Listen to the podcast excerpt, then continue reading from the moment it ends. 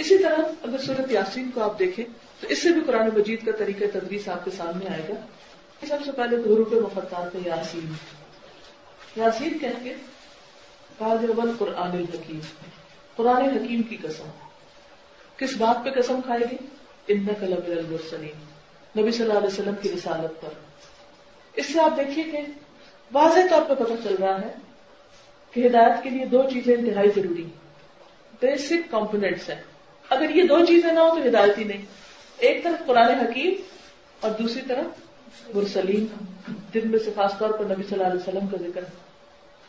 اور پھر اگر آپ پیچھے کو آئے تو ان کلم مرسلیم اللہ سرات مستقیم رسول سیدھے رستے پر۔ اور قرآن حکیم کیا ہے؟ تنزیل العزیز الرحیم ہے۔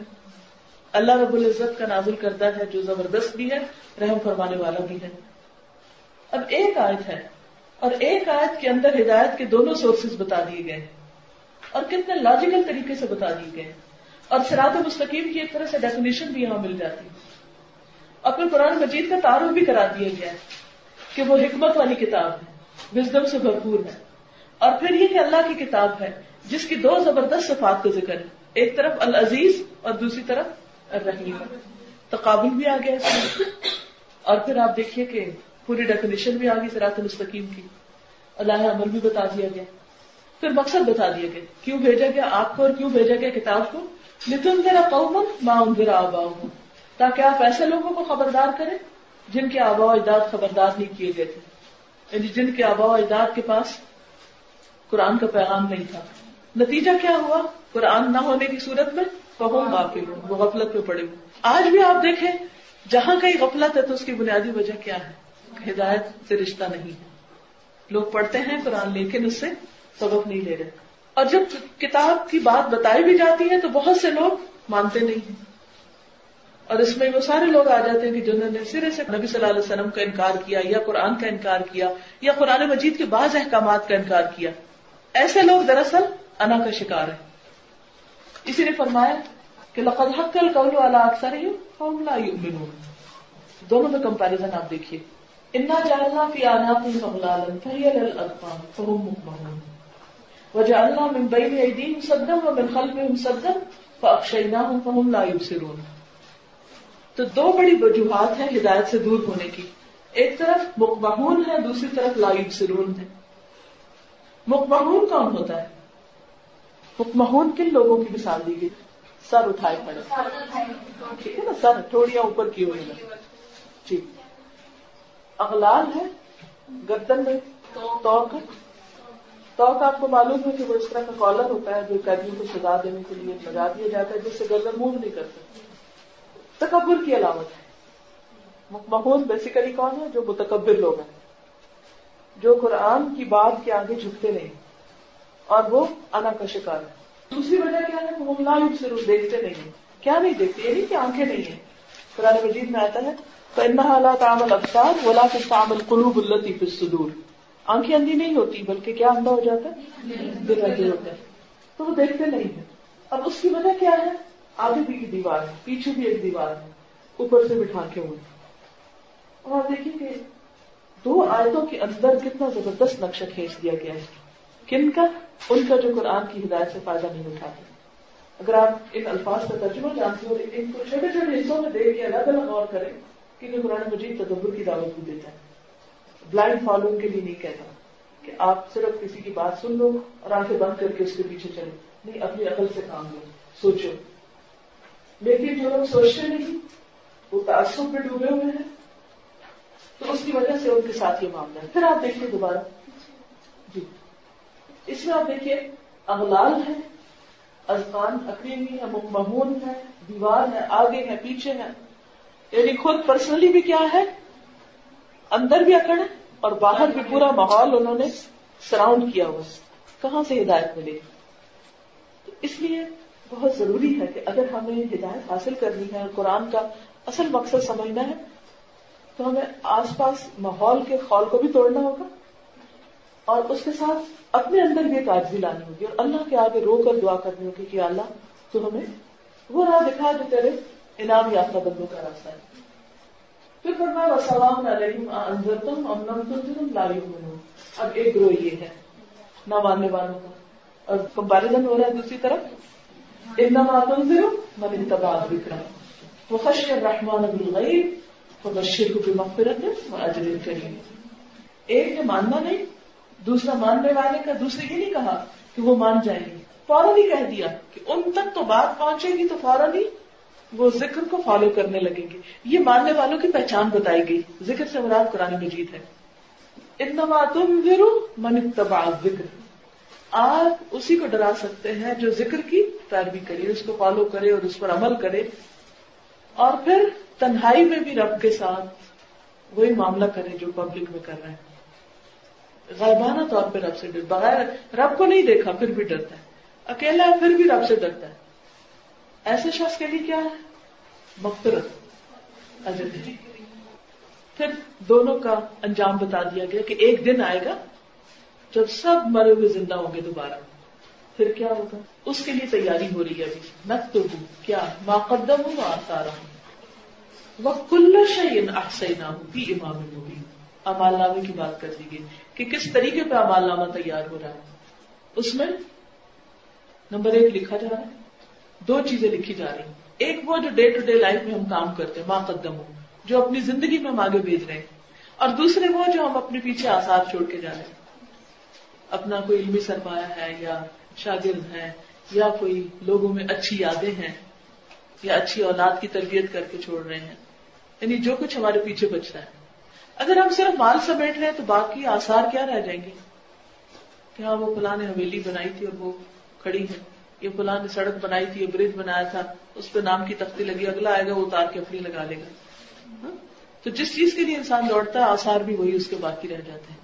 ایک وہ آسار ہیں جو تختیوں پہ ہم خود اپنے لکھواتے ہیں، اور ایک وہ ہیں جو اللہ کے ہاں تختیوں پر لکھے چلے جا رہے ہیں۔ اور یہ سب کچھ امام مبین میں ہے۔ مبین کہتے ہیں روشن کو، اور امام کہتے ہیں واضح کھلی کتاب میں۔ جب اسکرین دیکھتی ہوں کمپیوٹر کی تو مجھے یہ بات زیادہ سمجھ آتی ہے نسبت کتاب کے عام رجسٹر کے۔ اردو ترجمہ میں عموماً کیا ترجمہ کیا جاتا ہے امام مبین کا؟ کھلی کتاب رجسٹر تو رجسٹر بھی ٹھیک ہے وائٹ پیپر ہوتا ہے، اوپر لکھ لیتے ہیں، لیکن جس طرح اسکرین کے اوپر چیزیں نمایاں ہوتی، روشن اسکرین ہے نا، ایک تو دیوار پہ لکھتے۔ اور ایک یہ کہ پیچھے روشنی ہے، مبین ہے، وہ کیا کر رہی ہے؟ بیان کر رہی، واضح کر رہی ہے اس کو مزید۔ بہرحال قیامت کے دن کچھ بھی چھپا نہیں رہ جائے گا اور یہ انجام ہوگا۔ اب آپ دیکھیے، قرآن مجید کا اندازہ تدریس۔ پہلے تو پورے کانسیپٹ سمجھا دیے۔ ہدایت کا؟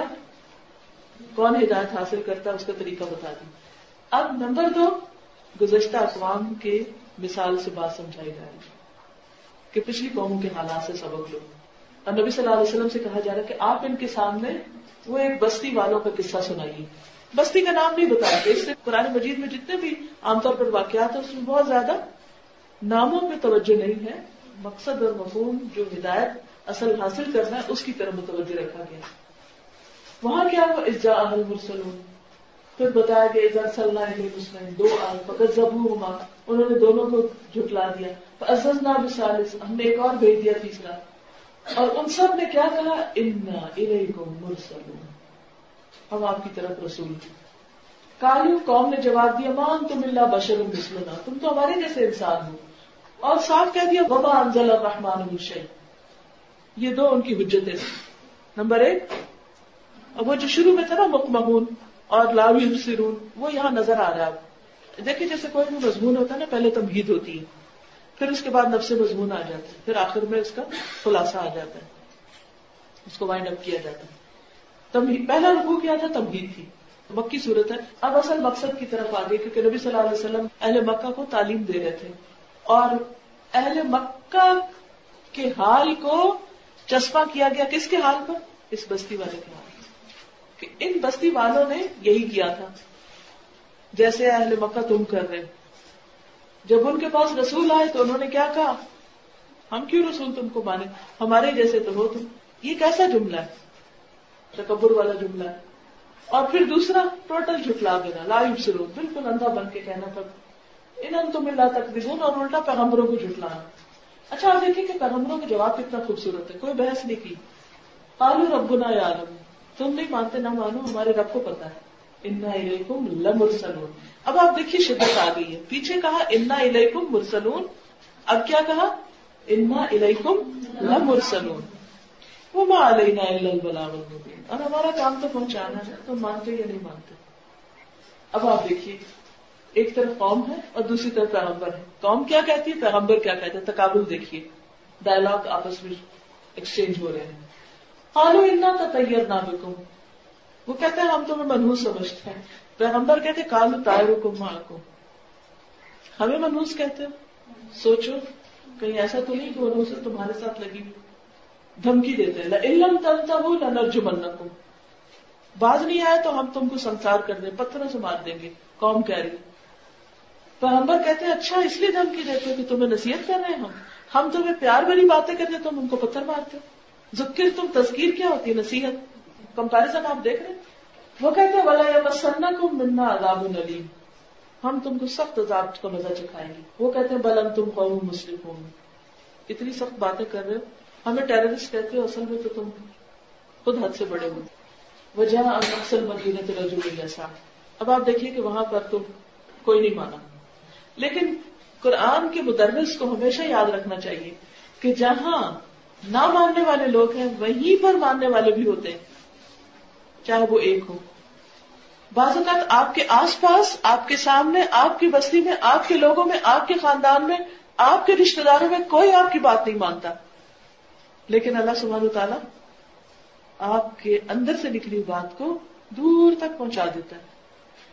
یہ جو ڈائریکٹ لسنر تھے انہوں نے فائدہ نہیں اٹھایا۔ یہ جو رجل تھا، جا امین اکثر مدینہ تھے رجول یسا دور شہر کے پرلے کونے سے ایک شخص دوڑتا ہوا آ رہا ہے۔ جس نے انڈائریکٹ میسج سنا۔ جس تک بات کیسے پہنچی؟ لوگوں کے ذریعے۔ وہ ایک دوسرے کو، دوسرا تیسرے کو آگے آگے پہنچاتا جا رہا ہے۔ وہ آ کے پیغمبروں کی اب تائید کرتا ہے۔ کالا یا قوم اتبی المرسلین۔ اے میری قوم، رسولوں کی پیروی کرو۔ اتبی ملا یسلکم اجرم وهم محتدون اور وہ دو کوالٹیز بتاتا ہے کس کی؟ رسولوں کی۔ یہ مدرسات القرآن کے اندر بھی ہونی چاہیے۔ نمبر ایک ملا یسلکم اجرن لوگوں سے کسی اجر کی توقع نہ ہو، حتیٰ کہ تعریف کی توقع بھی نہ ہو۔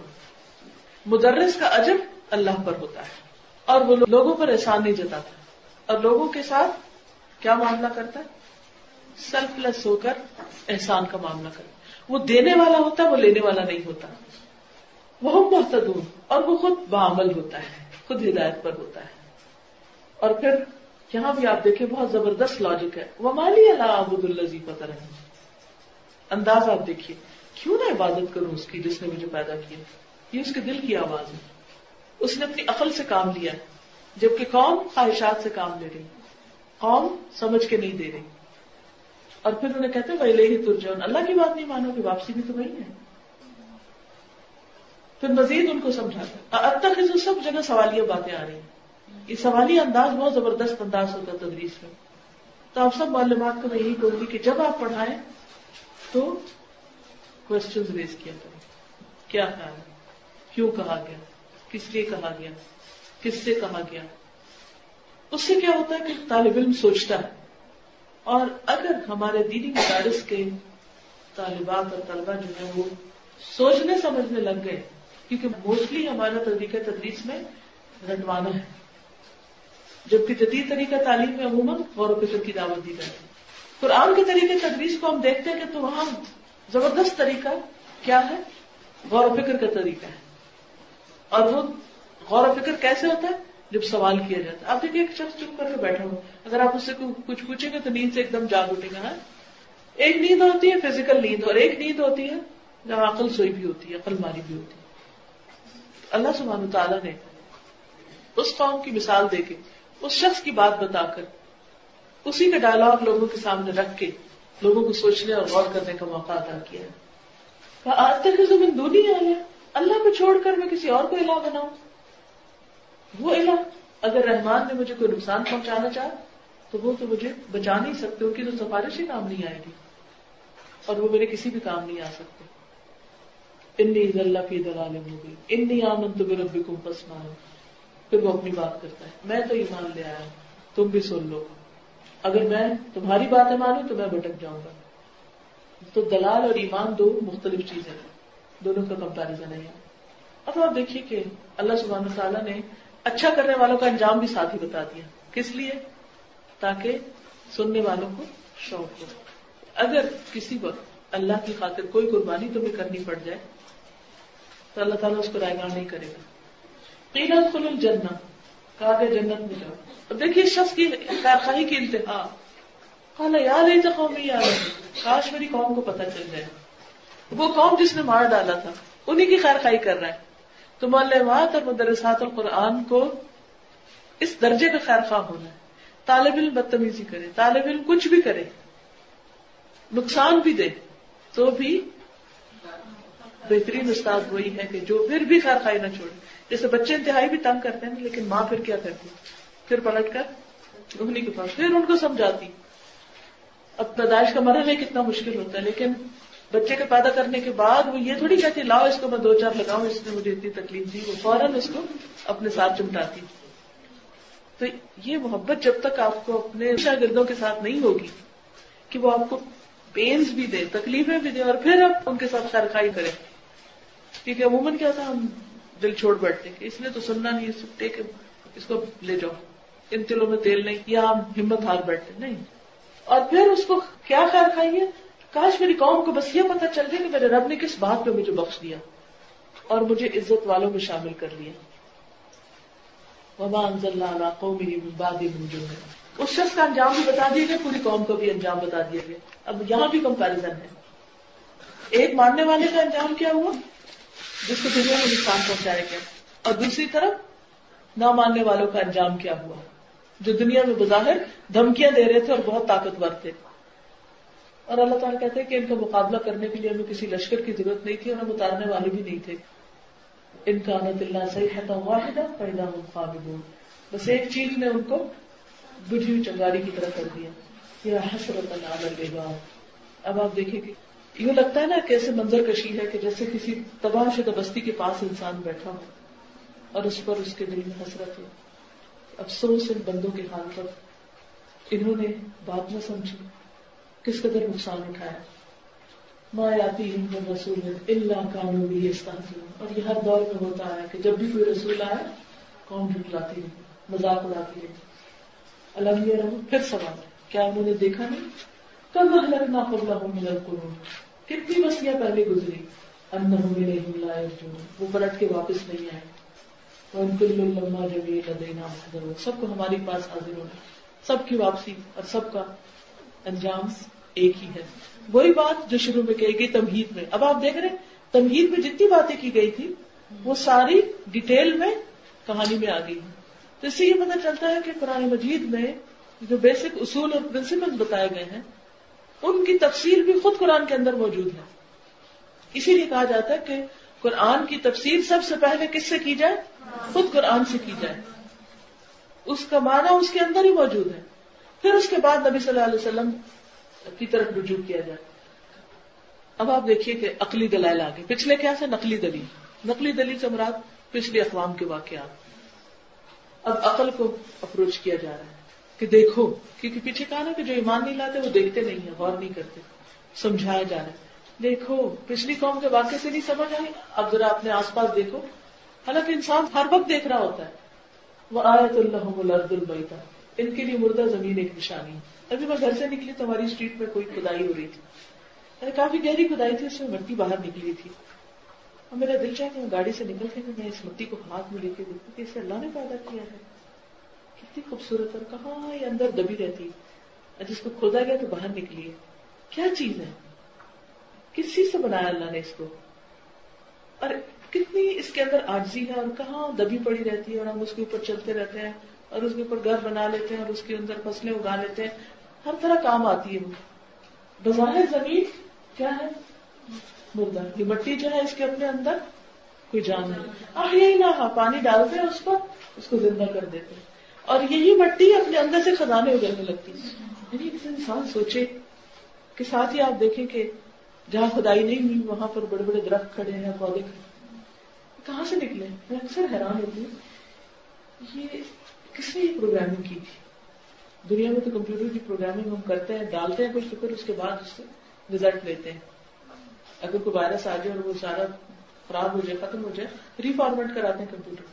اگر وہ نہ کرے تو وہ کام تو نہیں کرتا۔ خالی مشین تو کچھ کام نہیں کرے گی۔ تو اللہ تعالیٰ کس طرح اس کو زندہ کر دیتا ہے؟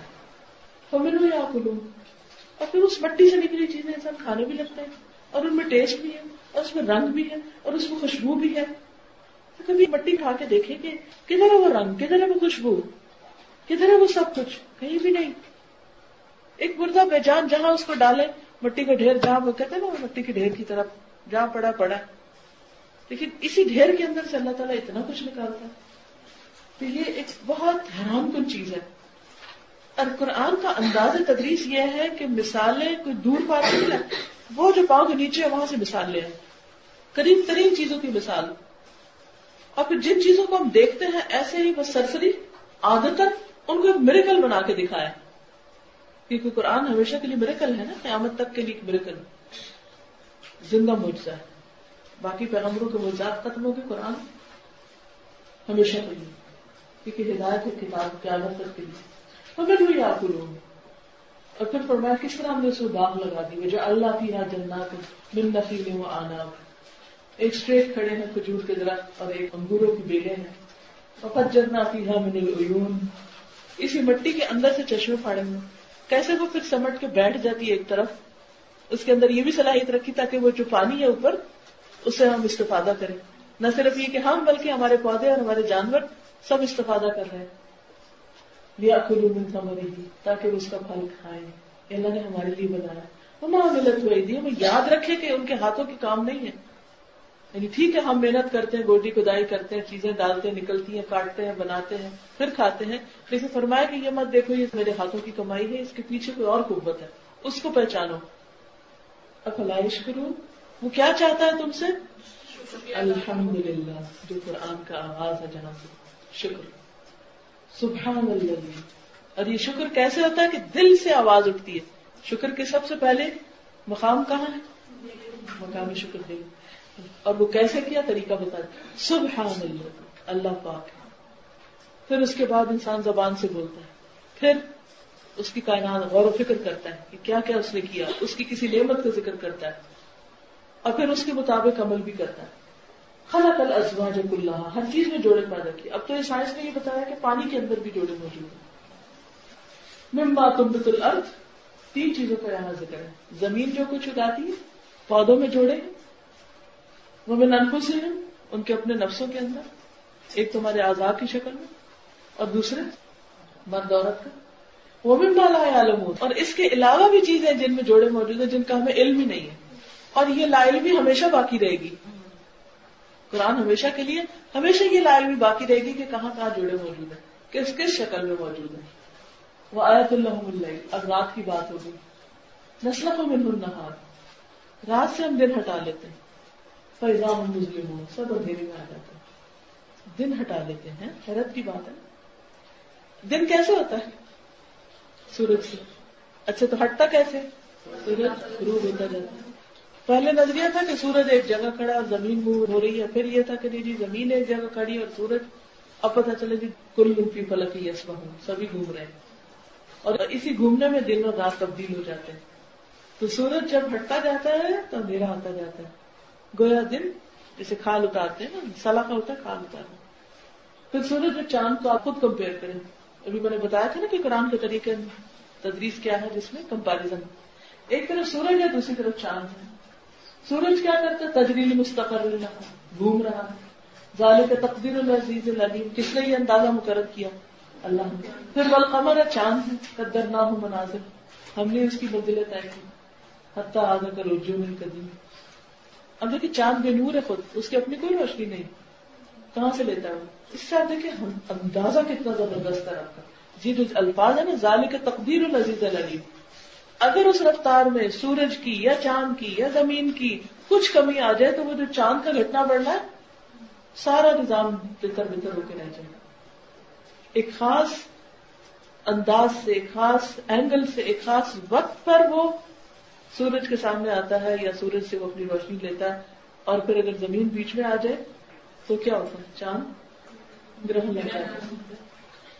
لشمس یمبگی لہان تدری کر خبر سورج اگرچہ بڑا ہے لیکن چاند کو پکڑ نہیں سکتا۔ زمین بیچ میں۔ وہ سابق النہار رات بھی اپنے کنٹرول میں دن سے آگے نہیں نکل سکتی۔ وہ کل من کی بلکی اس اور یہ سب کیوں ہو رہا ہے؟ اب آپ دیکھیے کہ سائنس بھی ہے قرآن کے اندر۔ یعنی طریقے تدریس میں صرف گزشتہ اقوام کی کہانیاں نہیں یعنی سکھانے کا ایک بہترین طریقہ کہانی ہوتی، کہانی بھی سنا دی۔ سکھانے کا دوسرا بہترین طریقہ، مثالوں سے بات سمجھانا، کائنات کی مثالیں دے دی اور پھر اس کے بعد غور و فکر کروانا، اور یہ سب کچھ یعنی پوری یونیورس کے بارے میں بات ہوگی۔ سورج کی، چاند کی، آسمانوں کی زمین۔ وہ آیت اللہ ضروریت ہوں پھر کشتیوں کی بات۔ ہے وہ خلقنا لہم من مسلم آیت کو منہ علیہ السلام کی کشتی کی بات ہے پھر ساری کشتیوں کی بات ہے۔ یہ بھی ایک نشانی ہے۔ اس پہ غور کرو۔ ابھی یہ بھی حیرت انگیز نشانی ہے۔ ایک طرف زمین کی مٹی ہے، دوسری طرف پانی ہے۔ پانی کا کتنا وزن ہوتا ہے۔ اور زبردست چیز یہ کہ ایک سوئی جو ہے وہ تو ڈوب جاتی ہے، لیکن بڑے بڑے جہاز جو ہے اس کے اوپر تیر ہے نشا نورے ہم چاہیں تو ان کو بھی ڈبو دیں۔ کوئی ان کی چیخ سننے والا نہ ہو۔ میں جب ہاں، اندر آئی ہوں تو میں نے دیکھا کہ یہ جگہ آپ کی ایسی ہے کہ چاروں طرف اور بلڈنگ وغیرہ کم نظر آتی ہے تو اتنی خاموشی تھی آج۔ تو بالکل آپ یوں ہی سمجھے کہ جیسے سمندر کے اندر ایک کشتی ہوتی ہے، کہ کہیں وہاں خدا نخواص وہ ڈوب رہی ہے، وہ چیخے پکارے تو کوئی سننے والا نہیں۔ اور اسی طرح مسلی میں، جیسے پانی میں چل رہے ہیں جہاز بھی چل رہے ہیں ہوا میں بھی تیر رہے ہیں۔ وہ بھی تیر نہیں ہے نا۔ سمندر میں تیرتے ایسے ہوا میں تیر رہے ہیں۔ اور وہاں بھی کچھ حادثہ ہو جائے، کوئی نہیں پہنچ سکتا۔ اللہ رحمت محمد یہ سب چیزوں سے فائدہ اٹھانے کے لیے ہم نے تمہیں بس ایک لمیٹڈ ٹائم دیا۔ تو ہم میں سارے کے پاس ایک لمیٹڈ ٹائم ہے وہ ذاتی ہوں ماں بہن عیدی کو لال تقوا کا جب سبق دیا گیا، آئندہ آنے والی اور پیچھے والی چیزوں سے سبق پکڑو۔ کیونکہ تقوا ہو تو رحمت آتی ہے۔ تو کیا ہوا؟ مات آتی ہے میں آیا تو میں آیا تو رب اللہ کانو ادھام ہو رہی تھی کیونکہ لائف سرون ہے مکمہون ہے اس لیے ہر نشانی کو بس ایسے ہی اس پر سے گزر جاتے ہیں، منہ موڑ جاتے ہیں، سبق بھی نہیں لیتے۔ اور جب ان سے کچھ کرنے کو کہا جاتا ہے، جیسے یہاں کہا جاتا ہے، مال خرچ کرو۔ اس وقت ان کی عقل بڑی کام کرتی ہے۔ پھر وہ حجتیں کرنے لگتے بیسے کرنے لگتے۔ کہتے ہیں، جن کو اللہ نے نہیں کھلایا ہم کیوں کھلائیں؟ اور تم تو خود گمراہ ہو۔ پھر آپ دیکھیے وہ اکول متا بحث باعث پیغمبر کا مزاق باتوں کا قیامت کب آئے گی؟ اس کی بات ہے دور نہیں۔ ایک چیخ ہے بس، وہی چیخ جو اس قوم کو تباہ کرنے والی تھی، وہی ساری کائنات کو ایک طرف سے خاموش کر دیں گی فلا استتی نہ توسیت نہ واپس جا سکیں گے، نہ ہی وسیعت کر سکیں گے۔ پھر اب یہاں پہ کنیکشن آپ دیکھ رہے ہیں، کس طرح ایک چیز سے دوسری چیز کی طرف جا رہے ہیں۔ جب آخرت کی بات ہوگی تو پھر اس کے بعد آخرت کے مناظر، سور پھونکنے کی بات، قبروں سے کیسے نکلیں گے پھر اس وقت انسان کی پریشانی کا ذکر اس وقت انسان کہے گا کہ رحمان نے سچ کہا، پیغمبروں نے سچ کہا۔ پھر سب اللہ کے پاس واپس ہو۔ اس دن کیا ہوگا؟ کسی پہ ظلم نہ ہوگا۔ اور ہر ایک کو اس کے کیے کا بدلہ ملے گا۔ اب نتیجہ نکال کے بتا دیا گیا کہ وہ الٹیمیٹلی کیا ہوگا۔ جنت والوں کی ساری منظر کشی کر دی گئی۔ کس طرح وہ مزے کر رہے ہوں گے؟ ان کی بیویاں کمپینین ساتھ ہوں گے، کھانے پینے کی چیزیں ہوں گی، ہر چیز جو مانگیں گے ملے گا۔ ایسا تھا نہیں زبردست قسم کے کسی ریسٹورینٹ میں بیٹھے ہوئے ہیں۔ اور جو چاہتے ہیں وہ حاضر کر دیا جاتا ہے۔ اور سب سے بڑی بات یہ کہ رحمان کا سلام آئے گا، رب رحیم کا۔ مجرموں کو الگ کر دیا جائے گا۔ اس وقت ان کو یاد دہانی کرائی جائے گی کہ تمہیں کہا نہ تھا کہ شیطان کی بندگی میں اب یہ ہونا تو سب آخرت میں، لیکن دنیا میں ہی بتا دیا گیا۔ تو اس سے کیا پتا چلتا ہے؟ طریقہ بتا دیا گیا۔ انجام تک پہنچایا گیا۔ کیونکہ ٹائم کم ہے، آگے کا حصہ آپ لوگ خود بھی دیکھ سکتے ہیں۔ لیکن یہ کہ زبردست خوبصورت انداز ہے جس میں انسان کے ذہن کو بھی اپروچ کیا گیا، اس کے دل کو بھی، اس کے جذبات کو بھی، اس کی عقل کو بھی، اس لاجک سے بھی سمجھایا گیا، اس کو زبردست طریقے سے بھی سمجھایا گیا۔ اللہ تعالیٰ سے دعا ہے کہ اللہ تعالیٰ ہمیں اسی طریقے سے قرآن مجید کی تدریس کی توفیق دے جس طرح اللہ ہم سے چاہتا ہے، تاکہ ہم زیادہ سے زیادہ انسانوں کو فائدہ پہنچا سکیں۔ اگر کوئی سوال ہو۔ جی۔ اللہ کا تعارف کرا دیں بیسیکلی اللہ کا جو ویژن ہے قرآن پر آل قرآن سب کے لیے میرا جو ویژن ہے اور میں جس طرح فیل کرتی ہوں دنیا کے اس گلوب کے اوپر ہر بندے کے لیے، کہ جس طرح اللہ نے مجھے قرآن کی روشنی دی ہے، کوئی طریقہ ہو کہ ان سب تک پہنچ جائے، کوئی ایک بندہ بھی نہ مرے کہ اس کو یہ نہ پتا چلے کہ اس کے رب نے اس کے لیے کیا بھیجا تھا۔ رب کا تحفہ اس تک پہنچ جائے۔ قرآن کے نام ہے سب بندوں کے لیے۔ بس یہی سوچ لے کے الہدا بنا تھا۔ یہی سوچ اپنے اسٹوڈینٹ میں ڈالتی ہوں کہ وہ اس کتاب کو جہاں بھی ہوں، کسی بھی طرح دوسروں تک پہنچانے کی کوشش کرے اسٹوڈینٹ جب قرآن پڑھتے ہیں تو وہ قرآن ان کو خود رہنمائی کرتا ہے کہ اچھا کچھ کرو، کیونکہ تھوڑے دن کے لیے آئے دنیا۔ میں جب آپ قرآن پڑھا رہے ہوں تو میں جب پڑھاتی ہوں بہت زیادہ کوشش کرتی ہوں۔ بلکہ میرے پڑھانے کا انداز ہی یہی ہے کہ میں پڑھاتے پڑھاتے سوال شروع کر دیتی ہوں۔ مثلاً میں تھوڑا سا آپ کو طریقہ بتا دوں۔ ذالک الکتاب، یہ کتاب، کون سی کتاب؟ لا رہی وفی اس میں کوئی شک نہیں۔ کس میں کوئی شک نہیں؟ قرآن کریم میں کوئی شک نہیں۔ واقعی کوئی شک نہیں؟ یقین ہے؟ ہاں؟, ہاں۔ سب سچ ہے، پھر اس میں جو کچھ ہے، اسے ماننا ہوگا۔ اوکے کس لیے آئی ہے؟ خدل المتقین ہدایت کیا ہوتی ہے؟ پوچھتی ہوں میں اسٹوڈینٹس ہدایت کیا ہوتی ہے؟ سوچنے لگ جاتے ہیں۔ اچھا پھر خود ہی بتاتی ہوں۔ ہدایت کا لفظ ہے نا، ہا دال یا سے ہے اور اس کا مطلب ہوتا ہے راہ دکھانا۔ اچھا لل متقین متقین کے لیے۔ متقین کون ہوتے ہیں؟ تکوا والے۔ تکوا کیا ہوتا ہے؟ تکوا یہ ہوتا ہے۔ اچھا وہ ہوتے کیسے ہیں؟ ان کی صفات کیا ہے اللہ دین یومنون بالغیب۔ وہ جو غیب پر ایمان رکھتے ہیں۔ اچھا غیب کیا ہوتا ہے؟ ہر جملے میں میرا سوال ہوتا ہے ان سے۔ یہ کیا ہوتا ہے؟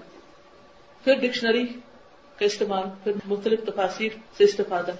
اچھا غائب یہ ہوتا ہے ان سین حقائق جن کو ماننا ضروری ہے۔ وہ یقین سلاد نماز قائم کرتے اقامت سلاد کیوں کہا گیا؟ نماز پڑھتے کیوں نہیں کہا گیا؟ سلاد کیا چیز ہے؟ پھر وہ مما رزقنا ہوں جو رسک ہم نے ان کو دیا اس میں سے خرچ کرتے رسک کیا ہوتا ہے؟ رسک کیا صرف مال کو کہتے ہیں یا کچھ اور بھی ہوتا ہے؟ پھر وہ سوچنے لگ جاتے ہیں اچھا دیکھو، یہ رسک تو ہر اس چیز کو کہتے ہیں جو بندے کو پروویژن ہوتی ہے صرف مال نہیں ہوتا۔ یون فکون خرچ کرتے ہیں۔ کہاں خرچ کرتے ہیں؟ کس کو دیتے ہیں؟ کس کس قسم کا خرچ کرنا ہوتا ہے؟ فرضی ہوتا ہے، نفلی ہوتا ہے زکات ہوتی ہے، صدقہ ہوتا ہے، خیرات ہوتی ہے۔ اچھا یہ چیزیں پھر کیا کرتی ہے الٹیمیٹلی تکوا پیدا کر دیتی جب تکوا ہوتا ہے تو پھر انسان ان پر عمل کرنے لگتا ہے، پھر وہ ایک سائیکل بن جاتا ہے۔